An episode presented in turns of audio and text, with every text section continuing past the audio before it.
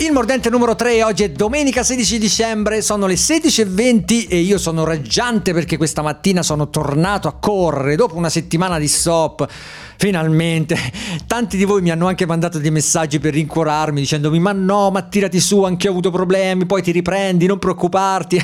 Vi ringrazio davvero per tutte queste cose perché ci tenete e avete percepito che la volta scorsa davvero ero abbastanza giù di morale oggi, vi assicuro che l'esatto l'esatto opposto. Vi ricordo a tal proposito il numero 351 851 6089. Mandatemi messaggini vocali, mi raccomando non troppo lunghi, non cose di 4 minuti, 5 minuti perché ho anche un lavoro e una famiglia e non posso, insomma, passare le serate ad ascoltare i messaggini. Lo faccio, l'ho fatto fino adesso, vi ho anche risposto spesso però se mi fate il messaggino da un minuto è meglio, ecco, diciamo, diciamo così, Whatsapp, Telegram, ho aggiunto anche Signal perché me l'avete chiesto e poi da questa settimana, da pochi giorni, il podcast è anche distribuito su Tanin Radio. Se andate su ilmordente.it trovate i link e tutto quanto, insomma, per seguirmi al meglio. Tra l'altro sto lavorando a un altro sitarello che metterò online forse la prossima settimana, poi ne parleremo poi ne parleremo. Però adesso voglio un pochetto rispondere ad alcune domande, brevemente, perché il nome Il Mordente sul podcast? È un'idea che mi è venuta a giugno quando ero in vacanza premio al, all'isola del Giglio, forse qualcuno di voi se lo ricorderà, no? Su Instagram misi diverse, diverse foto, andai là per fare una settimana di ripetute in salita perché là c'è solo salita, per spendere una marea di soldi in, in, cibo perché là i supermercati costano, supermercati, gli alimentari costano in una maniera spropositata e soprattutto per leggere e rilassarmi un po'. Una mattina mi venne in mente questa cosa, forse la lessi da qualche parte probabilmente, guardai il dominio, era libero, lo comprai e adesso l'ho usato, ecco adesso ho trovato il modo per usarlo, considerate che io compro domini ogni settimana, ho tantissimi domini registrati a mio nome, di cose che mi vengono in mente, soprattutto mentre faccio attività fisica ed è una cosa che mi piace tanto. Pensate una volta ho anche venduto un dominio a Google il dominio chromebook.it l'ho venduto a Google direttamente. Vabbè, andiamo avanti. Altra domanda, mi avete chiesto quale Chromebook? Ecco, a proposito di Google, prendo. In questo momento io andrei su eBay, cercherei il Chromebook Asus Flip, il C302 e lo prenderei in una buona offerta, si trova a 200-300 euro a volte, ha il touch, supporta crostini quindi Linux, è una bella macchina con Core M e quindi vabbè dovete far così secondo me, assolutamente. Poi mi avete chiesto di approfondire un po' il discorso del ThinkPad X1, no? Dove si compra, su quali mercatini. Beh, io al di là di eBay, subito.it non ne conosco altri. Eh, certe cose come le tastiere meccaniche si possono comprare anche su, su Reddit, c'è no, il, il, gruppo Mechanical Keyboards fatto apposta dove c'è una sezione mercatino, ma queste sono cose un pochetto più da esperti. Voi solitamente su eBay su Subito trovate un po' di tutto. Su Subito dovete trovare l'offerta perché a volte, anzi spesso, gli utenti sparano dei prezzi assurdi. Su eBay, magari visto che potete comprare dall'estero, avete, un, un, avete dei venditori un pochetto più consapevoli del reale valore del mercato, delle cose, e quindi potete trovare delle buone, delle buone offerte. Soprattutto questi ThinkPad, se voi cercate dal Regno Unito, come vi dicevo, se ne trovano di tutti i tipi. Vi consiglio però di non scendere sotto i processori di quinta generazione, quindi quelli che iniziano con il 5 5 davanti, meglio se prendete un modello con schermo IPS e non come il mio che è un TN. Tra l'altro il mio, eh, il mio, schermo da Hong Kong è arrivato a Roma il 14 dicembre, quindi in settimana mi arriverà e lo monterò, wow, poi vi dirò, vi dirò come va, sempre più convinto di quell'acquisto. E quindi dai, diciamo che dovete cercare, continuare a cercare, ogni mattina cercate, date un'occhiata, ovviamente se avete fretta non è la piattaforma adatta, però se non avete fretta vi mettete il reminder sulla ricerca e ogni giorno vi arrivano le mail, date un'occhiatina e stop. Eh, diciamo che il risparmio che c'è lo pagate in tempo, eh, è così, funziona così, le cose vanno seguite per una settimana, due settimane e poi si comprano quando si trova l'offerta. No? Un'altra domanda che mi è arrivata proprio oggi, davvero un messaggio che mi è arrivato oggi, è di un ragazzo che mi chiede se vale la pena sostituire lo schermo a un MacBook Pro del 2014. Questo schermo verrebbe a costare 300 euro. Io non credo che valga la pena perché ipotizzando che il valore di quel modello sia di 300 euro eh, con lo schermo rotto, no? ipotizzando a 300 di sostituzione vai a spendere 600 euro ecco, per un computer che è del 2014 che è, è, il modello grosso, insomma ha perso anche abbastanza uh, valore no, nell'usato rispetto, rispetto, ai nuovi modelli che sono usciti. Quindi secondo me se riesci a venderlo così ad un buon prezzo, che potrebbe essere magari 400 euro, e, e, lo vendi a quel prezzo, ci metti magari 400 per sopra e ti prendi un modello nuovo, nuovo, sempre usato, ma comunque più aggiornato. Eh, eh, devi valutare questo. Io non ci spenderei 300 euro per cambiare lo schermo ad un computer che poi bene che ti va, ti vale lo stesso di quanto hai speso, insomma, non è che hai un grosso vantaggio e immagino che tu voglia anche cambiarlo perché comunque hai iniziato ad avere quasi 5 anni, insomma, e si fa, si fa sentire. E un'altra domanda, infine, che mi avete fatto è abbastanza. Questa via mail è arrivata dal form contatti del sito. Questa è una domanda che andrebbe poi approfondita sul serio perché un ragazzo, Simone, questa volta mi sono segnato il nome, mi chiede: Ma come fai a, a provare così tanti computer tutti insieme e perderti il gusto dell'esperienza quotidiana, di avere un computer tutto per te, che ti ottimizzi, che ti coccoli, che sai comunque che deve magari avere dei compromessi, che non è un super top di gamma. Beh, hai ragione, caro, è effettivamente così. È un po' brutto in realtà fare le recensioni di corsa una dopo l'altra io per fortuna non ho mai avuto queste grossissime urgenze, però è davvero ci sono dei momenti in cui ti capitano 3 o 4 portatili uno di fila all'altro e tu li provi in una settimana, 10 giorni, poi arriva un altro e perdi davvero il, il, il gusto delle cose. Questa cosa secondo me succede a tantissimi colleghi che trattano gli smartphone perché si finisce per farne tutti, poi alla fine vengono fuori recensioni tutte uguali e considerazioni soprattutto, che è la cosa più importante secondo me, tutte uguali. Non hai il tempo per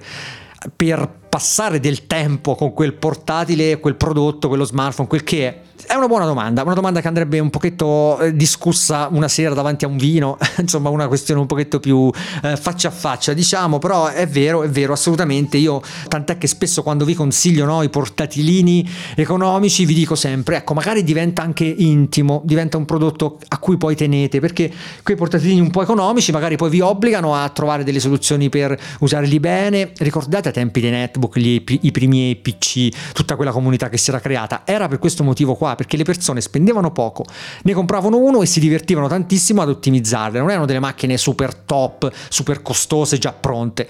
Erano delle macchine che poi richiedevano la vostra attenzione. Quando uno passa un po' di tempo, un po' di attenzione, dedica attenzione del proprio tempo a queste cose, e poi la soddisfazione è sempre, è sempre più alta, no? Assolutamente, assolutamente.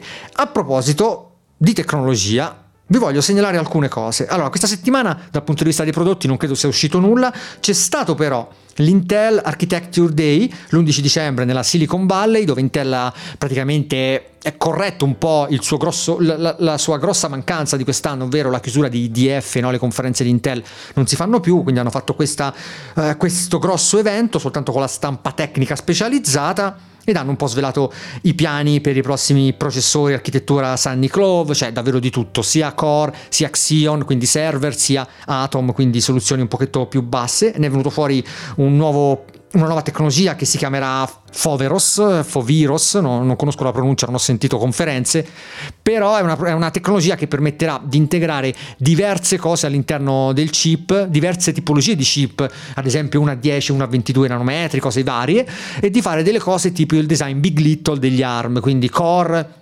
potenti uniti a core a basso consumo, una bella rivoluzione per Intel. Vi consiglio di andare a leggere eh, l'articolo che ha scritto l'amico Paolo Corsini di Hardware Upgrade, che era là presente, ha scritto un bel articolone, un bel pippone come direi io, dove vi spiega un po' tutto, ci sono anche le slide e ecco andatevi a leggere quell'articolo per maggiori informazioni perché è una cosa che vi dà diversi spunti su dove sta andando la tecnologia di Intel. E a tal proposito vi segnalo anche un'altra risorsa, probabilmente la conoscete, è il canale si chiama A16Z, è il canale della dell'agenzia Andresen Horowitz, spero sia la pronuncia esatta, ad ogni modo A16Z, c'è anche un podcast, questa agenzia in settimana ha messo online un video fantastico che è in breve una sorta di slide no, di conferenza messa su YouTube che si chiama What's Next in Consumer Startups ovvero quale sarà la prossima startup consumer, cosa succederà in questo settore, fa diversi scenari offline to online, online to offline,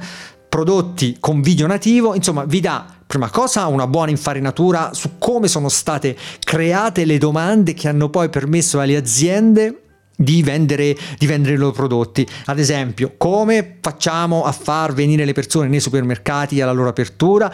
Come facciamo a fare in modo che queste persone possano scaricare questa cosa? Come facciamo a fare in modo, si cita anche Google in questo, eh, a fare in modo che tante persone possano iniziare a utilizzare questa tecnologia sui loro telefoni? E quindi vi spiega un po' gli stratagemmi che sono stati usati negli anni, ma si parla anche da, davvero di anni 50, anche prima, e vi dà in 23 minuti circa questa buona prospettiva sul futuro assolutamente assolutamente, poi il canale è meraviglioso, ci sono tante risorse simili A16Z, YouTube, podcast, c'è anche, c'è anche, Twitter. Infine, poi chiudo il discorso tecnologia, questa settimana sono stato ad un incontro serale con dei ragazzi di ulule.com. Ulule è una piattaforma di crowdfunding, no? Eh, Kickstarter, Indiegogo, queste cose qua.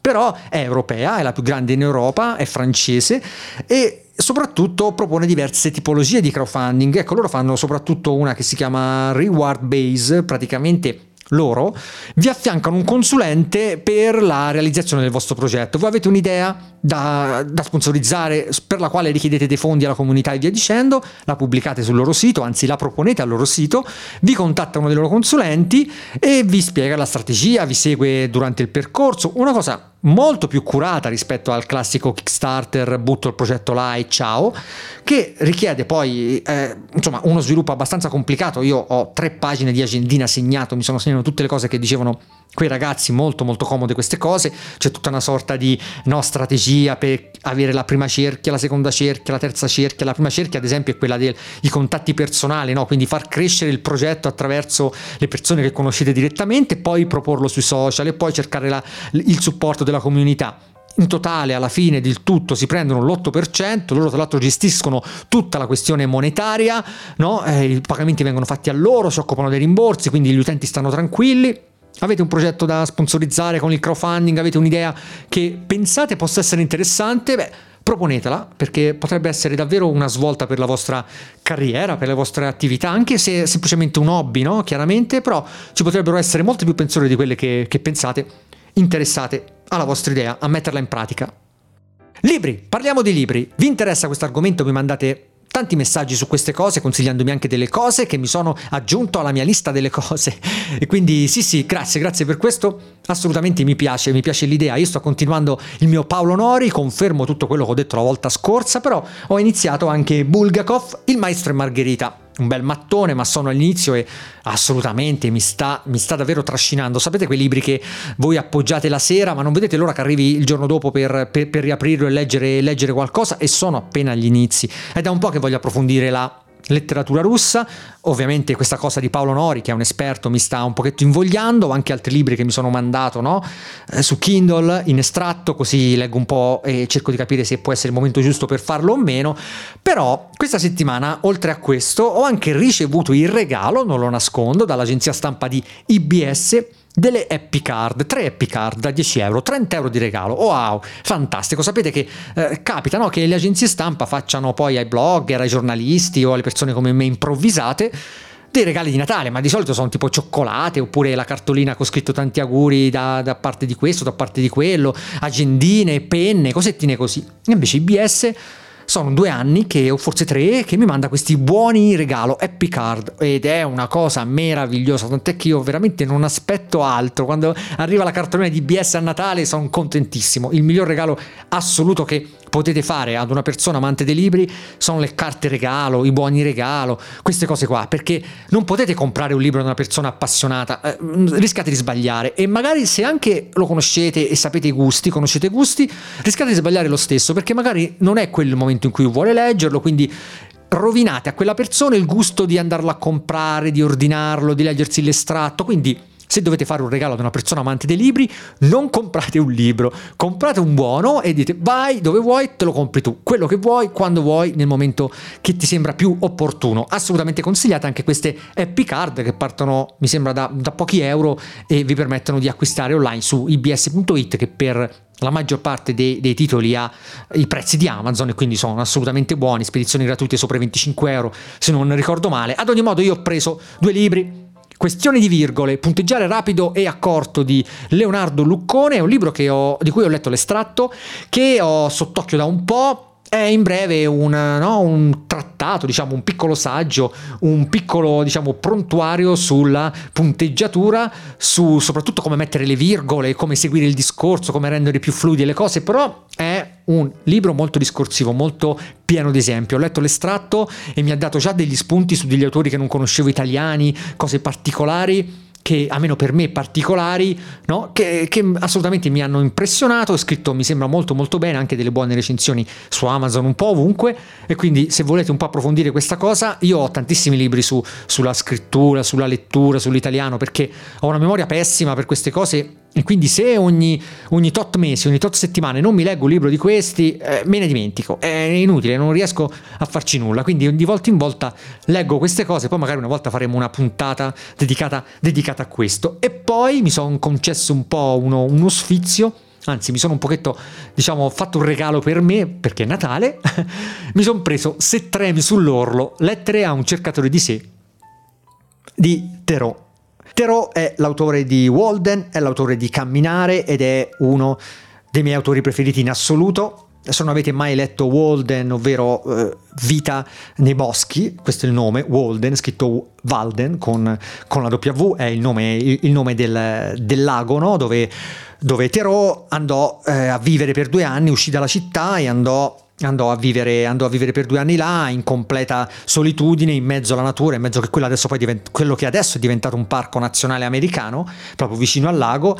E probabilmente conoscete Terror, l'avete sentito per Disobbedienza civile, che è il suo libro un pochetto più, più famoso. Sicuramente quando lo vedete in immagine, in foto, se cercate su Google, ecco che capite di chi sto parlando. Ad ogni modo, io vi consiglio assolutamente di leggere Walden perché è uno dei capolavori della letteratura eh, eh, americana di quel periodo in assoluto, si parla del 1845-1850, è un inno alla libertà, alla natura, al farsi le cose per conto proprio, al, al, trattare in un certo modo, avere rispetto per la natura, è una cosa meravigliosa, un continuo, un continuo, una continua goduria. E anche l'ultimo libro che ha scritto poco prima di morire, Camminare, l'ultimo saggetto piccolo, corto, è un inno alle camminate in solitaria nei boschi ed è una cosa strepitosa.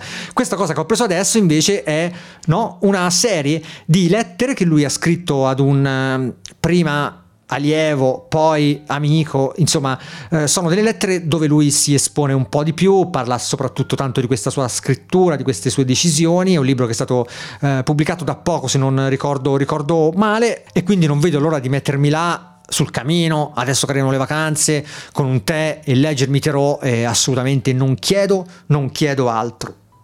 E vabbè, dai, si sono fatte le 16.46. Spero non vi siate annoiati con questa mia lunga chiacchierata. Vi ricordo il numero 351 851 6089. Fatemi sapere assolutamente cosa avete pensate di queste puntate e fatemi sapere cosa fate a Natale. Se avete dei progetti, avete qualcosa che magari tenete là pronta, no? In previsione di avere più tempo durante questo periodo, un programma, avete voglia di iniziare a programmare, volete studiarvi qualcosa, perché ecco non vi approf- approfondite un po' il discorso adesso di Flutter, di Dart, questi framework, questi linguaggi per il web che davvero stanno sempre prendendo più piede, c'è una buonissima spinta ed è una cosa che mi ha confermato anche un ragazzo poco, veramente pochi minuti fa in un messaggio, che mi ha scritto un messaggio dicendo questo, ecco c'è una nuova spinta verso la condivisione delle informazioni ed è una cosa che sto notando, è vero, è vero, fino a poco tempo fa non c'era, si era un po' persa, adesso è venuta fuori questa voglia di ricondividere, di ritrovarsi per parlare di queste cose e dare spunto a chi inizia. No? dare consigli a chi inizia, forse perché siamo arrivati, abbiamo fatto il giro e siamo arrivati